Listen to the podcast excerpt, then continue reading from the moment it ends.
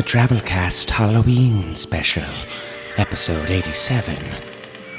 The Drabblecast is a weekly flash fiction podcast magazine that brings strange stories by strange authors to strange listeners, such as yourself. I'm your ghost, Norm Sherman. Well, Halloween is just around the corner, and we here at the Drabblecast are particularly thrilled. It's the season for zombies, werewolves, hot nurse costumes, and dried puke on the sidewalk. It's the only time of the year that you get to eat those disgusting, uh, suspicious, chewy candies wrapped in unmarked orange or black paper. Haunted hayrides, cheap plastic lawn decorations, the occasional abducted child. All these wonderful facets come together in one bizarre night. But the most wonderful thing about Halloween is the tradition of the scary story. A tradition that we here at the Drabblecast take dead serious. what did we talk about? Uh, don't mind Kendall. He's just one of our deaditors. It's so hard to find good help these days. Anyways, speaking of traditions of scary stories, this year we bring you another frightful tale by Kevin Anderson, an author you're surely quite familiar with if you're a regular listener of the Drabblecast. Kevin has published 60 stories or so over the past few years in places like Dark Animus, Darkness Rising, Dark Wisdom. Well, a lot of publications with the word dark in the title, which is a little misleading because he's really a nice guy. He lives in sunny Southern California with his wife, children, and a turtle named Chalky, or Rock, depending on which kid you ask. Halloween also marks Kevin's wedding anniversary. That's right, and this year he's celebrating his ninth. I'm sure it will be very necromantic. Just remember, Kevin, if you're looking for gift ideas, demons are a ghoul's best friend.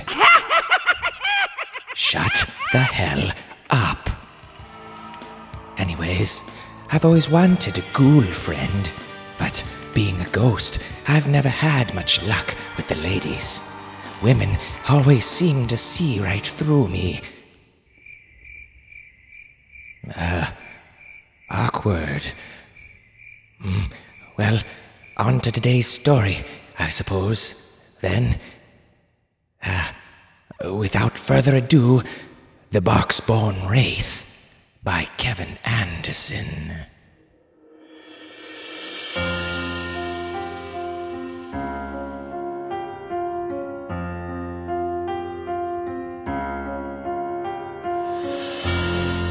Not like this, Shao, Benny pleaded. Just shoot me, please. Shao shook his head. You know I can't, Ben. The boss was very specific. Now get in the damn box. Benny gazed down the six foot long wooden crate at the bottom of a shallow grave. It looked to be hurried work, imperfect corners and protruding nails. Shao's men weren't carpenters, they were killers. And this box, with all its imperfections, buried in the middle of an old graveyard, was Benny's coffin.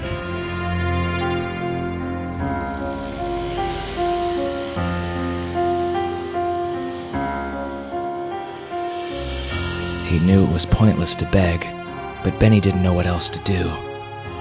Please, Shao, not alive. Don't bury me alive. Jump down there, you skimming bastard, or I'm gonna blow your kneecaps off. Shao aimed his gun at Benny's legs. If you don't panic, you got about 24 hours of air down there. You really want to spend that time in agony. Benny considered for a second, but before he decided, one of Shao's men pushed him in. He landed on his feet and stood up fast, the top of the grave coming up to his chest. Benny's heart pounded, and even in the cool October night, his black hair matted with sweat. Shao knelt down. you know, the boss owns this old boneyard. Bought it a year back, when the last vacancy filled, he thought it'd be a nice place to bury the trash. You'll be the first. Benny looked out at the gravestones jutting up from a thin layer of fog as orange moonlight shimmered off of a hundred forgotten epitaphs. The only earthborn sources of light came from the porches outside the cemetery.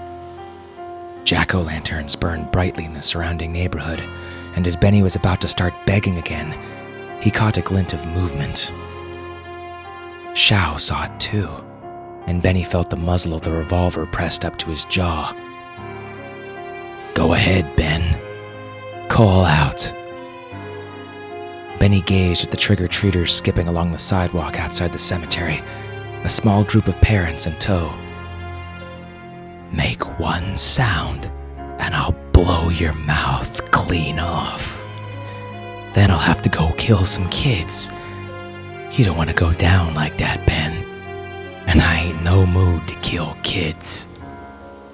Benny opened his mouth, and Shao leaned closer. And when that's done, I go pay a visit to your house, Benny boy.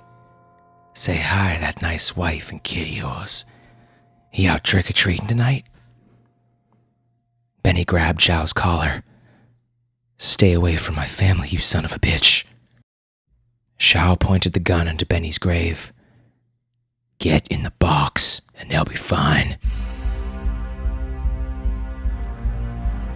Benny knew far too well that Shao didn't make threats. He made promises.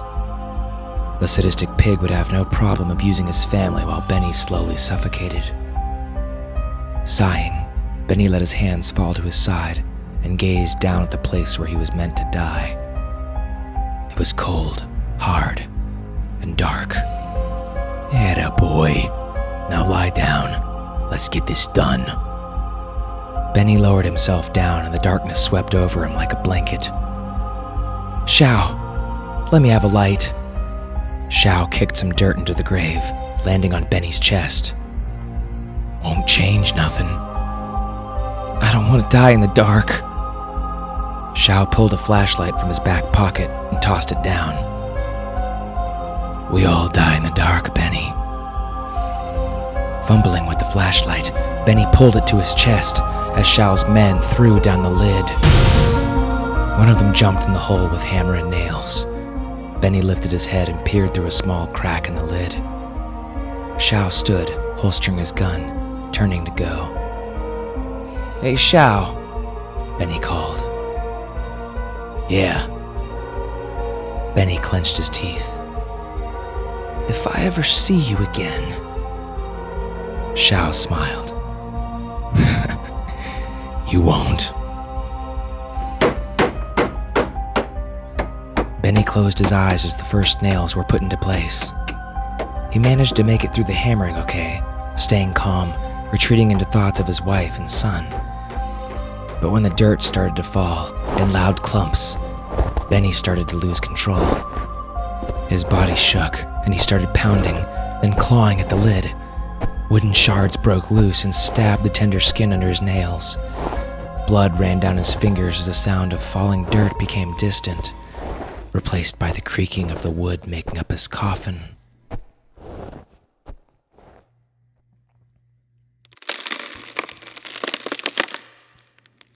He placed his hands flat on the lid, realizing that it was bowing inward from the weight of the dirt. For some reason, he started to laugh, hoping that the lid might implode and crush him. But after a few still moments, Benny realized he wasn't going to be that lucky. The smell of earth, sweat, and freshly cut wood filled his nostrils as he tried to take slow breaths.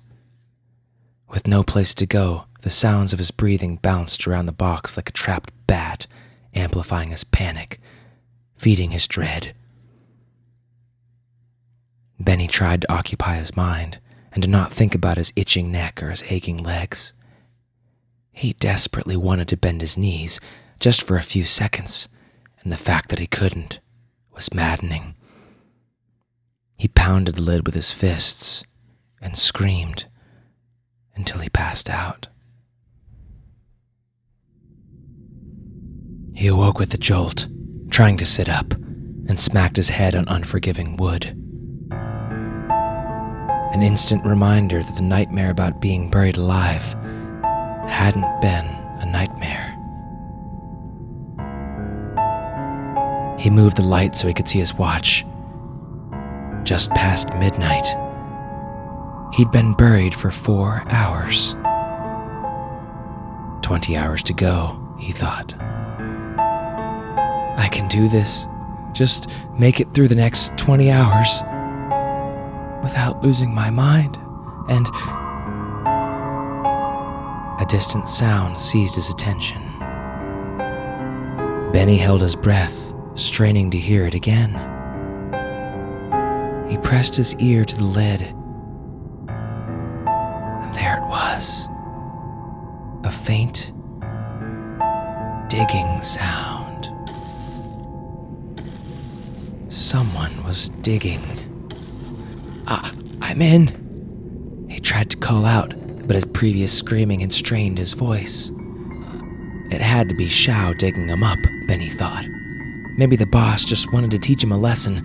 Seemed a bit extreme, but. The digging got closer.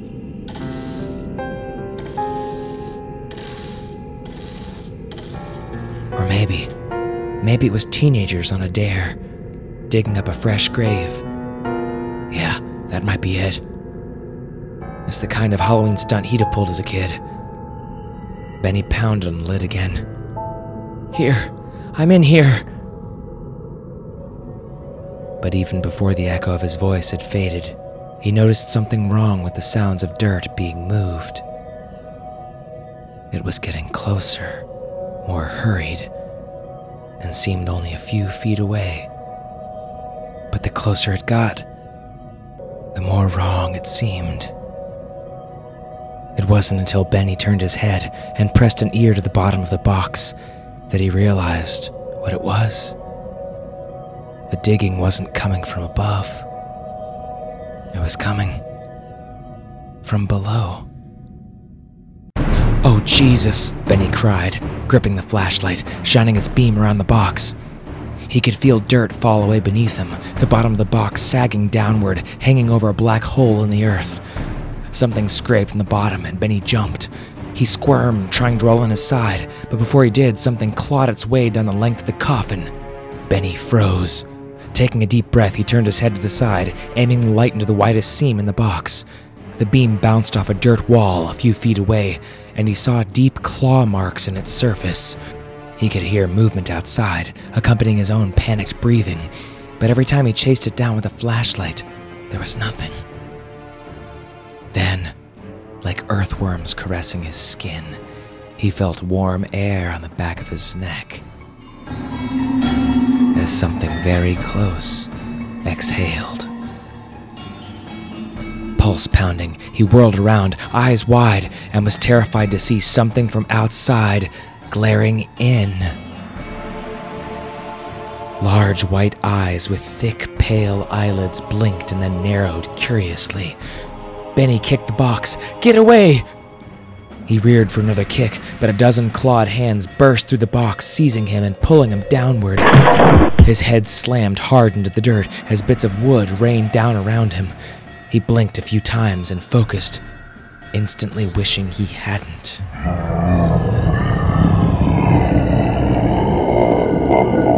A dozen golf ball sized eyes set inside hideous faces surrounded him.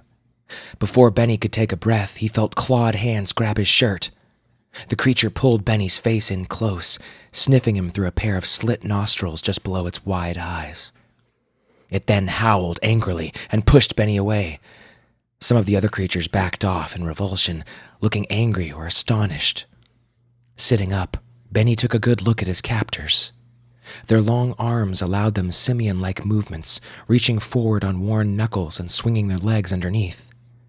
If it wasn't for their noseless faces and bald skin, Benny would have thought them hairless chimpanzees. A few of the creatures wore clothes, not for function, but more as decoration. He cringed in horror recognizing several popular tattoo patterns on their garments. Their clothes were fashioned from human skin. Benny was pushed towards a torchlit corridor as the small group started to move. He had to stay crouched in the four foot high passage, which was the perfect size for its inhabitants. Stumbling along the descending tunnel, Benny was prodded from behind. He could hear them talking in a language he'd never heard before, but the tone was unquestionably angry. Suddenly, he emerged into an enormous gymnasium sized chamber.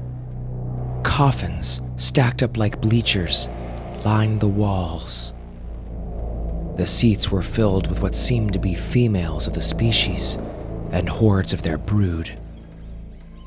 As he walked past, the smaller eyes of the young ones stared at him, glazing over with hunger. Disappointment seemed to flash over their gaunt faces. The scene reminded Benny of pictures of starving children and their bloated stomachs, ripe with malnutrition. A tall, thin female, wearing human teeth around her neck like a pearl necklace, emerged from behind a pile of discarded jewelry, watches, and gold fillings. She walked toward Benny holding a staff constructed of bone. The others cleared a path, and Benny tried to stand up straight. She tapped his chest with the staff and then placed a hand over his heart. Benny felt his heart beat faster at her touch. She shook her head, then turned to her people and spoke in their strange language. They didn't seem to like what she had to say. Commotion exploded around the room. Some yelled with rage, some sobbed. The one that had grabbed him earlier pushed to the front and started yelling. He held a broken femur like a dagger and thrust it up and down. The female jabbed her staff into the dirt defiantly. The larger male took a step back with a slight bow, but then roared savagely and lunged at Benny.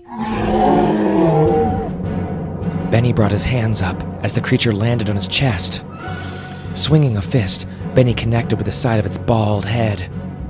It fell back, howling like an enraged ape, then came again, this time with teeth. Benny heard a crunch and screamed as it bit into his wrist. He pulled with all his strength, wildly thrashing and kicking at his attacker, but the creature suddenly let go. It stumbled back, gagging, its face splattered with Benny's blood. Gasping for air, it grabbed its throat before falling to the dirt floor, its tiny legs twitching. Then it lay still, dead. Before Benny could attend to his wound, the female pulled him up, dragged him to the rear of the chamber, and through an opening. Crouching, Benny whirled around and saw her wave the bone staff at the doorway. In an instant, the opening of the room vanished, replaced by a wall of dirt. Thinking it safe for the moment, Benny examined his wrist. To his astonishment, he wasn't even bleeding. The cuts were deep, but there was no pain. It was like he was looking at a wound on someone else's body.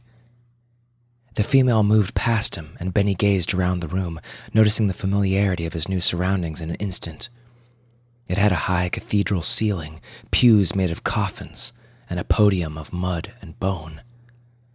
Beyond was an altar decorated with elaborate hieroglyphs.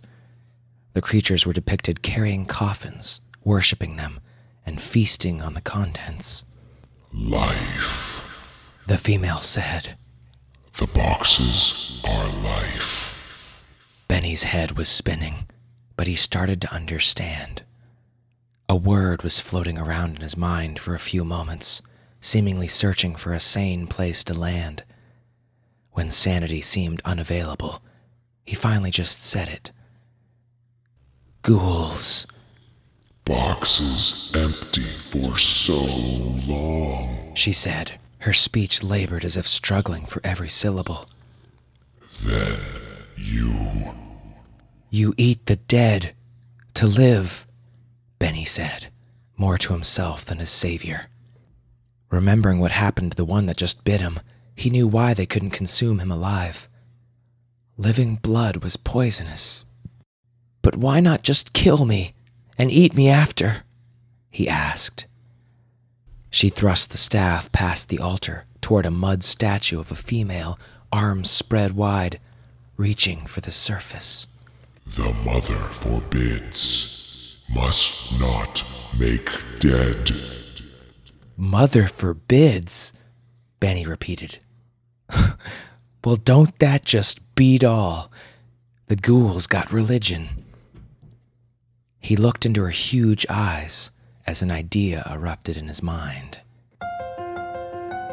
I think you and I can work this out. Benny pointed up. You send me back up there, and I'll fill your boxes.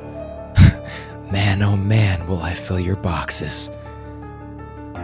Benny saw the female smile, a yellow, jagged toothed grin, and he knew she understood.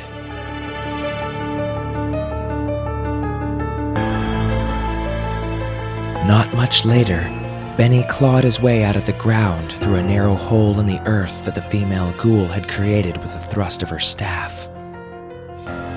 Flopping down in the cemetery grass, he took air deep into his lungs, the cold night invigorating every muscle in his body. He rolled over and looked at his wound. It still didn't hurt, and he'd almost forgotten about it. The tears in the flesh seemed only scratches, and beneath he could feel his muscle pulse with energy he'd never felt before. There was a tingle on his scalp as he ran his fingers through his hair. Thick black strands fell away. He looked at the clumps in his hands, sighing. Small price to pay, he said with a grin. Benny took a deep breath and then jumped to his feet with a simian's grace. He felt strong, hungry, and ready to make good on a promise. He didn't know what he was becoming, but he did know that Shao would be the first to find out.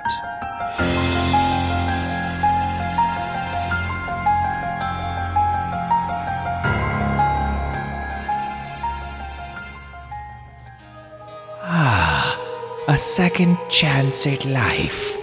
What a heartwarming tale. Never give up.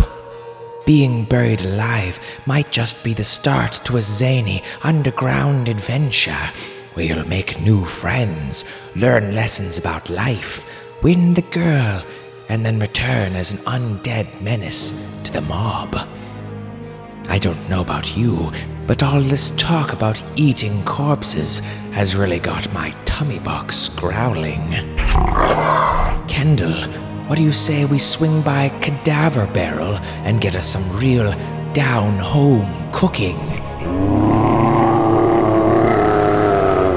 Ah, yes, you're in the mood for seafood then. Well, what about dead mobster? Ah, yes, I hate the lines there too, but they do have good cheese biscuits. Ugh, really? Aren't you tired of Denny's? Okay, okay, I suppose they do make a pretty good murder burger. Well, that's all for this week, kiddies. If you enjoyed the show, consider making a donation to us via the PayPal buttons on our website, drabblecast.org. You can donate either once or subscribe for a measly $5 a month. Your donations go directly to our authors for their work. The Drabblecast is released under a Creative Commons Attribution, Non Commercial, No Derivatives license, which means you can share it with anyone you like, but you can't change it or sell it. Mother forbids. Our staff is made up of code editors Kendall Marchman, who also has simian like movements and howls like an enraged ape, Luke Cardington, who's been looking for a way to make his annoying dog disappear without his wife knowing and has probably got some ideas after this episode, and yours truly, Norm Sherman, reminding you that the boxes are life. And also to go and vote on Tuesday.